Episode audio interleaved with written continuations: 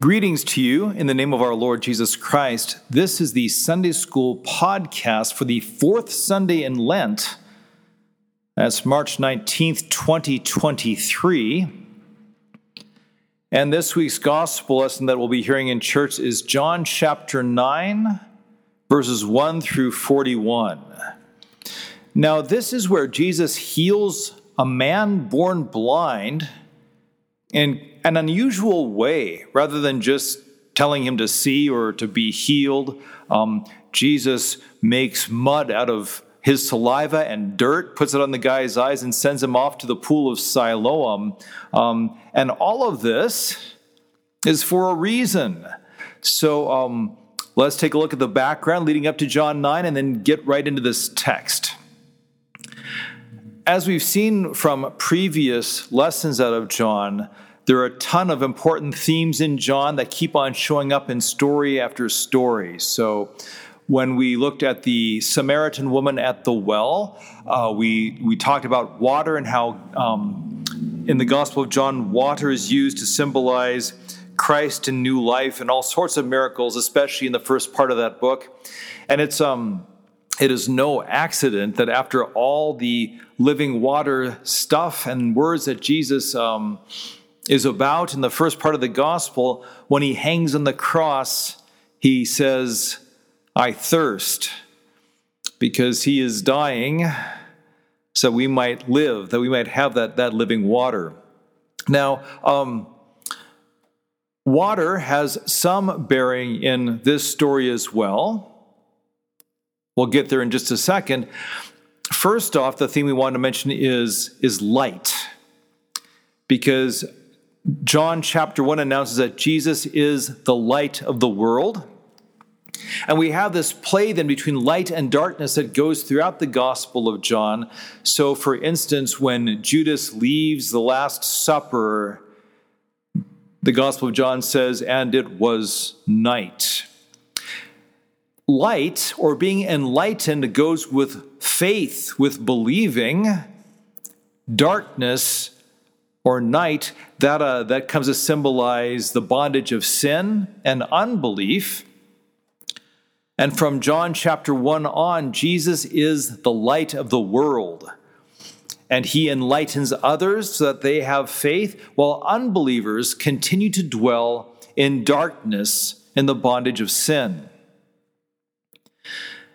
Now, this miracle takes place as part of Jesus' time at the Feast of the Tabernacles, also known as the Feast of Booths, that's B O O T H S, not B O O Z E. Um, the Feast of the Tabernacles was one of the three great pilgrimage feasts of the Israelite liturgical calendar. There was Passover, there was Pentecost, also known as the Feast of Weeks, then also the Feast of Tabernacles or the Feast of Booths. Now, this feast especially was given uh, for a couple reasons. One was it was another harvest festival to give thanks to God for providing them with food, but it also especially remembered their time in the wilderness when they all dwelt in tents or tabernacles. And so you remember from Egypt through those 40 years in the wilderness to the promised land, they were a nomadic people. They were on the go, moving from camp to camp. And so they lived in tents or in tabernacles. And in the center of the camp was God's tent, the tabernacle, where God dwelt in the Holy of Holies.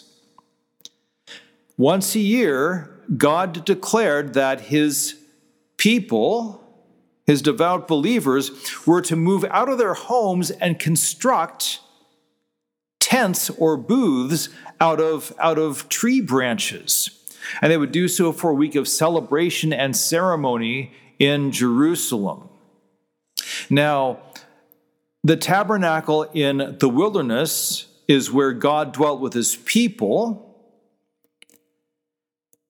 And in John chapter 1, along with saying that Jesus is the light of the world, John also says, The Word became flesh and dwelt among us.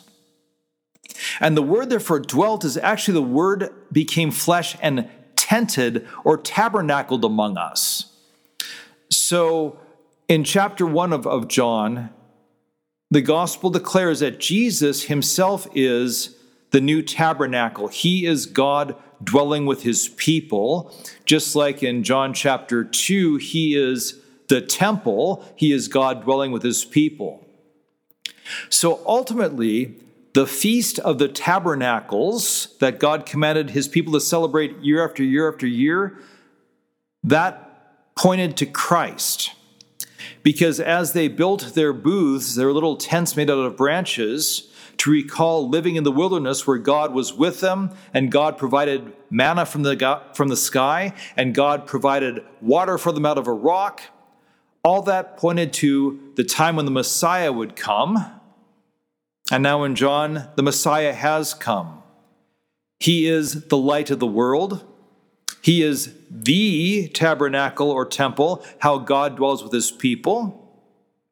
Remembering the manna, he is the bread of life who gives people food for eternal life, and he also gives living water. In fact, our text is from John chapter 9, which is, of course, two chapters after chapter 7, when the Feast of Booths begins. And at first, Jesus does not go up to the feast, but he arrives later on. And on the last day of the feast, the great day, we read in John chapter 7, verse 37 and 38, Jesus stands up and cries out, If anyone thirsts, let him come to me and drink.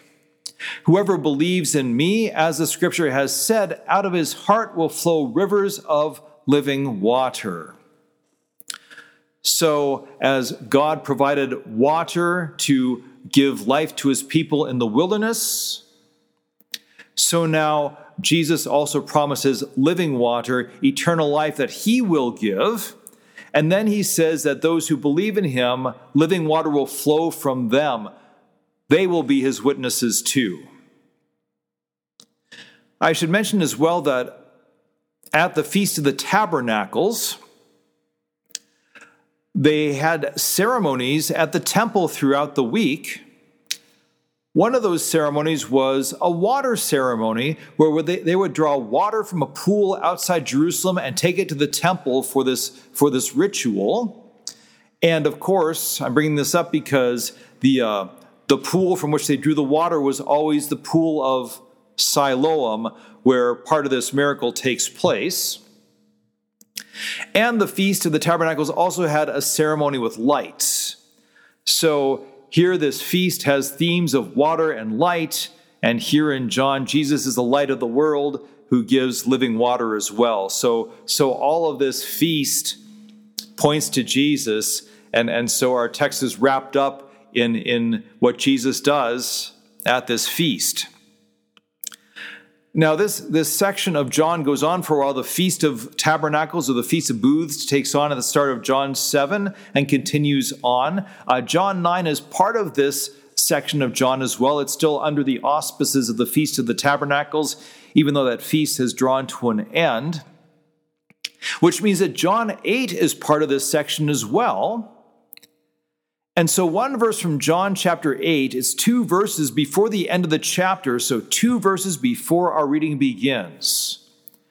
Jesus says, while standing in the temple courtyards, Jesus says to the Jews, the, the, the leaders of the people who don't believe in him, he says to them, Before Abraham was, I am. And they can't prove this in a court of law, but they suspect that Jesus has just said that he is Yahweh in the flesh, which is exactly what Jesus has meant to say. But the way he said it, kind of enigmatically, he sounds crazy, but not necessarily blasphemous. So they don't arrest him, but they are so angry that they pick up stones to stone him because he claims to be Yahweh, the great I am, the maker of heaven and earth, who led his people out of Egypt to the promised land. All right, so we have the Feast of the Tabernacles as part of this theme. We have Jesus as the light of the world. We have Jesus and living water. We now have Jesus saying, I am Yahweh, maker of heaven and earth. Two verses after he says that, we get to John chapter 9, and finally our gospel reading for this Sunday. Starting at verse 1 As he, as Jesus passed by, he saw a man blind from birth. And his disciples asked him, Rabbi, who sinned, this man or his parents, that he was born blind? Now, that's kind of an odd question for us we know that God has declared that um, each soul is guilty of his own sin, and the soul that sins shall die. And, and, and we know also um, that, that the sins of the parents can have bad health effects on their children. Um, so, for, in our present day, for instance, if a, if a pregnant woman abuses heroin or cocaine, um, that might result in deformities uh, physical and or mental to her unborn child uh, that will afflict that child for the rest of their life. But why did the disciples ask the question here? We don't really have an explanation from them or from the text but um, an early uh, church father relatively early named john chrysostom the golden tongued one he, he says that back in John chapter 5, verse 14, Jesus healed a paralytic, and then he said to the paralytic, Go and sin no more. And so Chrysostom speculates that the disciples thought, well, in saying go and sin no more, Jesus was saying that the sin caused the paralysis in the first place. And therefore, now in John chapter 9, the man must have sinned to cause his blindness, except he was born blind, so his parents must have sinned to cause this blindness. It must have been some specific sin. So they asked Jesus, Who sinned, this man or his parents, that he was born blind? And you should expect one of two answers this man or his parents. But Jesus doesn't see either one of those. Instead, he says in verse 3 It is not that this man sinned or his parents but that the works of God might be displayed in him. So this man is blind to show the work of God. Sin's curse saturates this creation, this fallen creation, and in coming to redeem mankind, Christ is coming actually to restore all of creation. So this man's blindness is, is one aspect of the curse of sin. And then in miniature, it's, it's a representation of how all of creation is cursed. And Jesus says this man is blind so that God can demonstrate that, um, that he is at work to restore creation. And he will do this because Jesus, God in the flesh, is about to restore this man's sight. Jesus goes on to say in verse 4 We must work the works of him who sent me while it is night, or I'm sorry, while it is day. Night is coming when no one can work. And I, actually love this verse because Jesus says, We must work the works of him who sent me. Who is the we? In this case, it's, it's, it's most likely not the Trinity, Father, Son, and Holy Spirit, because him who sent me is the Father. So so Jesus has kind of parsed out the persons of the Trinity in this verse. The, uh, the we most likely is Jesus and the man he's about to heal. So remember, Jesus has said that he will give living water to people, and then water will flow out of them to others, living water so that others believe. Jesus is about to heal this man, enlighten him, and then that man will do his best to enlighten others by telling what Jesus has done. So, as, as Jesus prepares to heal this man, he says, This man and I together are going to work the works of God by my grace and by my power.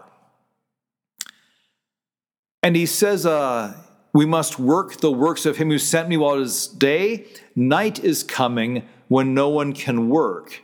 All right, so so day and night are are um, symbolic of belief and unbelief, and so it's the believer who works in the day doing the works of God, while the unbeliever, the one who lives in night, does no work of God because he doesn't believe in him. He opposes the work of God.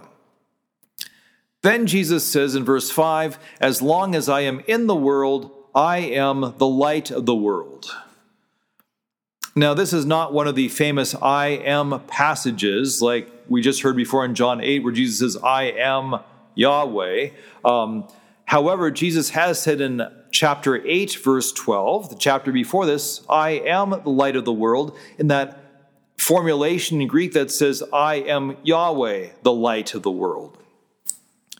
So, Jesus, the light of the world, is about to bring light to this man who has only seen darkness. And now here comes this strange miracle. We read in verse 6 Having said these things, he, Jesus, spit on the ground and made mud with the saliva. Then he anointed the man's eyes with the mud and said to him, Go wash in the pool of Siloam, which means sent. So he went and washed and came back seeing. So, rather than just tell the man to see, to be healed, Jesus instead spits in the ground, moistens the dirt into mud, puts it on the guy's eyes, and sends him off to the pool of Siloam. What is going on with that? This goes back to the, uh, the truth and the theme that Jesus is Yahweh, creator of heaven and earth, and that through him, as John 1 says, all things were made. In the beginning, when God formed man, he formed him from the dust of the ground, breathed into his nostrils the breath of life, and man became a living soul. Dust doesn't hold together unless it's moistened. All right. And so when God creates the uh, the Garden of Eden, the first thing he does is he sets up rivers around it to to to give water to the gardens. The water, so, sorry, so that the, the the garden has water to give it life. When he creates man from the dust, the dust has to be moistened, and and and he creates Adam and Eve. Here is this blind man created by God, but his eyes aren't working, and Jesus has come to restore creation.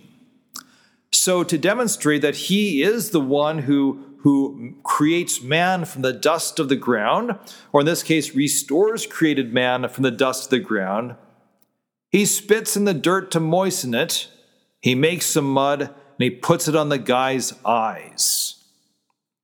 This is Yahweh at work to recreate with the dust of the ground once again.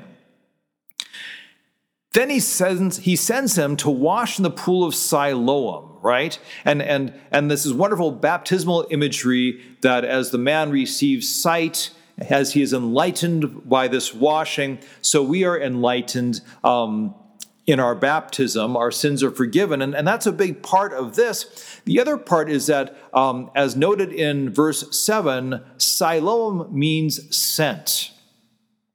Jesus has just said we must do the works of him who sent me, that'd be the Father. And now Jesus, the sent one, is using the sent pool to heal the man with um, water that is now wonder working, miracle working, because Jesus has added his word to it. So the man went and washed and came back seeing. I suppose, along with water at creation, we should add as well that remember that, that temple theme that Jesus is the new temple. Um, in Ezekiel 47 and in Zechariah 14, we have visions of the temple and water, living water flowing from it to, to, to give life to the nations. And here is Jesus, the new temple, giving life to and giving sight to this man. So the man washes, now he can see, and we read in verse 8 the neighbors and those who had seen him before as a beggar were saying, Is not the man who used to sit is not is this not the man who used to sit and beg? Some said, It is he. Others said, No, but he is like him. He kept saying, I am the man. So they said to him, Then how were your eyes opened?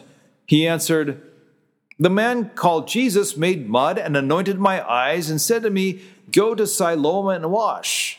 So I went and washed and received my sight. They said to him, Where is he? He said, I do not know. All right, so remember, Jesus said, um, We must. Um, we must work the works of him who sent me, talking about him and the blind man. Now Jesus has performed this miracle, and, and, and now that this man is enlightened, now that he can see, he is now the sent one. He is now the one who is going to continue the work of God by telling his neighbors simply what happened. And look, there's there's no sales pitch, there's no altar call, there's there's no arm twisting. The man simply says, "I'm the guy who was born blind, and now I can see." Why? Because a man named Jesus made mud and anointed my eyes and said to me, "Go to Siloam and washed." So I went and washed and received my sight. So, so he is a one sent now by Jesus joyfully, simply to say what, it, what has happened. Now, the word sent one in Greek is the word for apostle. And so, as Jesus heals this man, and now this man is, is, is sent by grace to tell others what happened, so Jesus rises from the dead at the end of John, and in John chapter 20, he breathes on his disciples and he, he, uh, he tells them to go out and forgive sins, and his disciples are then apostles, his sent ones to do the work of God by giving life to others, by proclaiming the gospel, by saying simply what happened that Jesus died for the sins of the world. All right, back to our text. Uh, they said to him, Where is he? And he said, I do not know. So Jesus has disappeared for now, but the blind man is doing the work of God by the grace of God, talking about Jesus. In verse 13, they brought him to the Pharisee, they brought to the Pharisees the man who had formerly been blind. Now it was a Sabbath day when Jesus made the mud and opened his eyes. So the Pharisees again asked him how he had received his sight. And he said to them, He put mud on my eyes, and I washed, and I see. Some of the Pharisees said, This man is not from God, for he does not keep the Sabbath. But others said, How can a man who is a sinner do such signs? And there was a division among them. So they said again to the blind man, what do you say about him since he has opened your eyes? He said he is a prophet. All right, so they bring the man formerly blind to the Pharisees. And remember, the Pharisees are some of the leaders of, of Judea, which means that they were some of those picking up rocks to stone Jesus about 15 verses ago when Jesus said, before Abraham was, I am. They're looking for any reason to get rid of Jesus. And now, what does Jesus do? He performs this miracle, but they say he's done it on the Sabbath, which means they would say he's broken the third commandment remember the Sabbath day to keep it holy. And for them, that means do no work. If Jesus has done the incredible work of mixing mud out of spit and dirt, he's guilty of labor on the Sabbath, and so they've got him. Except that he used that mud mixture to make a blind man see. So it might go bad in court if they arrest him for healing a blind man. So while they kind of dispute among themselves what they're supposed to do, I mean, it, it's kind of a fascinating paradox they're in. He can't be a man of God because he broke the Sabbath law. And yet, by breaking the Sabbath law, he healed a man. And how could he do that if he were not at least a man of God? Now, they don't know what to say about that. So they ask the blind man, What do you, what do you say about him? Says he opened your eyes. And the man says, He is a prophet, which is not wrong, although it's kind of the uh, kind of a very low level understanding of Jesus. Jesus is a prophet, and that prophets speak God's word, and Jesus is the word made flesh who speaks God's word because he is God. But the blind man has fallen down on this conclusion whoever or whatever else Jesus is, he is a prophet of God because he spoke words that gave him sight, and that's a fulfillment of prophecy. We read in verse 18 that the Pharisees are not happy with his answer.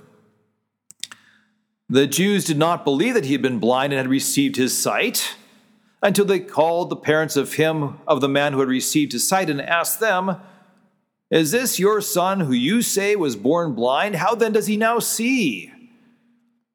His parents answered, We know that this is our son and that he was born blind. But how he now sees, we do not know, nor do we know who opened his eyes. Ask him, for he is of age he will speak for himself. So it, it's going to be tough for the Pharisees to impeach the witness of the man born blind who now can see, because his whole witness is, I was blind, and now thanks to Jesus, I see.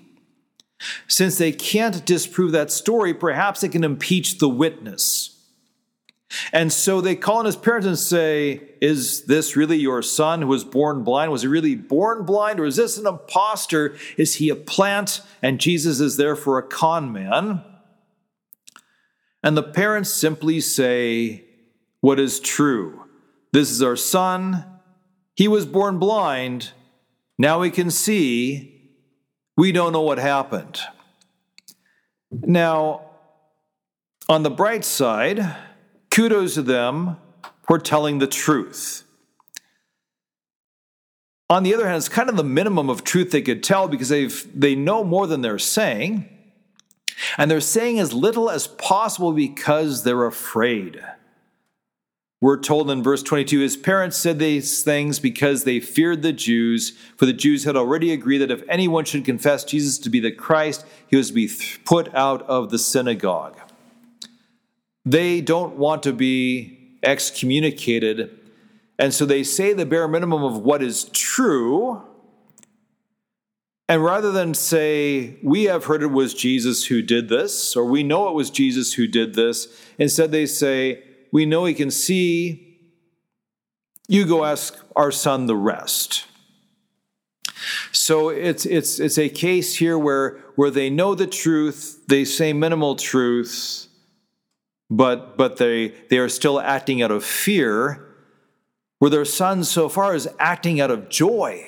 He's been healed. How can he not talk about getting healed by jesus?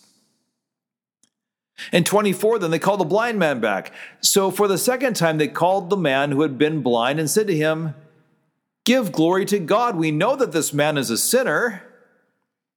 He answered whether he is a sinner, I do not know. One thing I do know that though I was blind, now I see.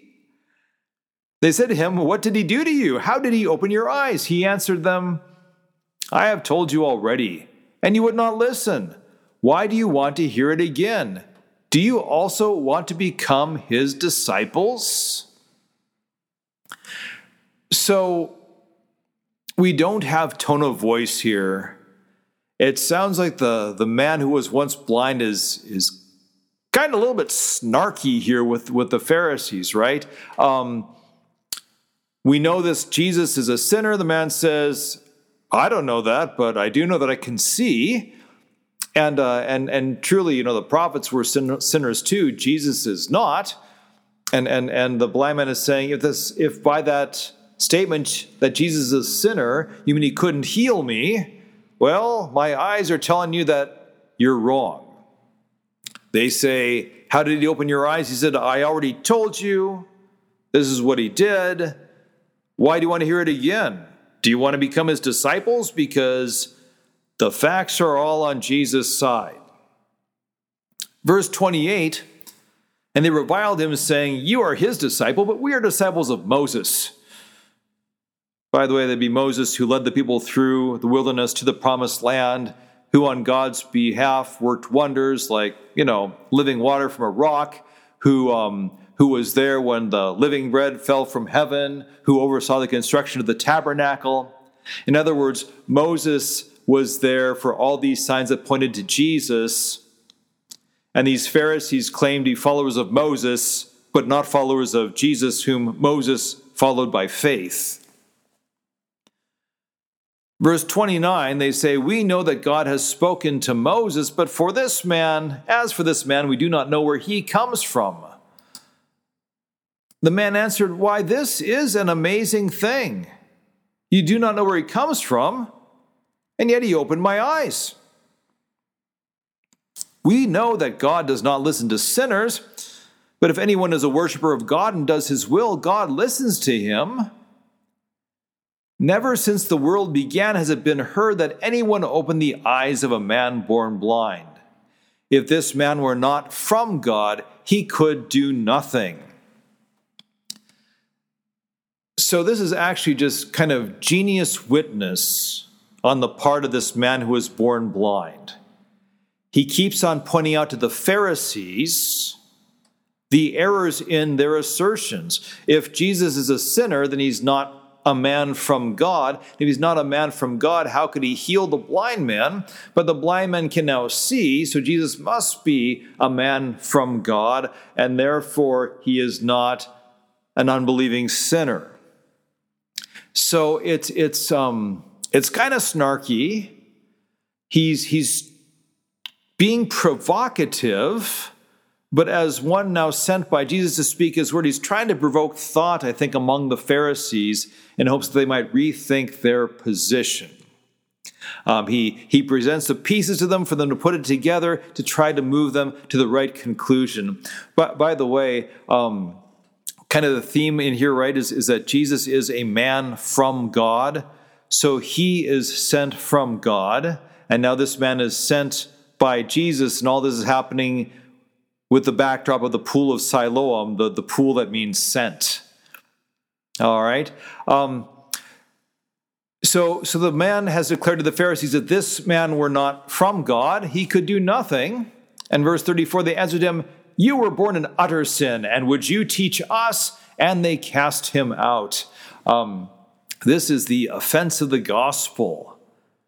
The man has spoken good news about Jesus and rather than say, whoever this messenger is, the message is great, they say, we despise a messenger, so we're not going to listen to the message. So they cast him out, and we read in verse 35 Jesus heard that they had cast him out, and having found him, he said, Do you believe in the Son of Man? He answered, And who is he, sir, that I may believe in him? Jesus said to him, you have seen him, and it is he who is speaking to you. And he said, Lord, I believe. And he worshiped him. So Jesus, in the flesh, finds this man in the flesh. And, and he says, Do you believe in the Son of Man? And the Son of Man is he who is speaking to you. So Jesus reveals himself to be the Messiah, not just a prophet pointing to the Messiah, to this man. And this man, enlightened in both sight and in faith, says, Lord, I believe, and he worships him. He can now attribute this miracle to the Christ in the flesh, who's revealed himself to be the Messiah. And this reading ends with Jesus saying, For judgment I came into this world that those who do not see may see, and those who see may become blind. Some of the Pharisees near him heard these things and said to him, Are we also blind? Jesus said to them, If you were blind, you would have no guilt. But now that you say we see, your guilt remains. So Jesus is coming to reverse the curse of sin and to tip things on their head because right now, unbelievers, the Pharisees, are running the show and they claim to be the ones who can see. And Jesus says, No, you're blind. And in fact, your guilt remains because not only do you not believe, which is bad enough, but you also claim to see. You also claim to have teaching that gives salvation. And so you're leading people astray, you're leading them into more darkness. Whereas this man who was blind, he now sees, not just because his eyes work, but because he believes that Jesus is the Messiah, the Son of God, the Savior. Just a quick note because we're running over time already. The Old Testament reading is Isaiah chapter 42.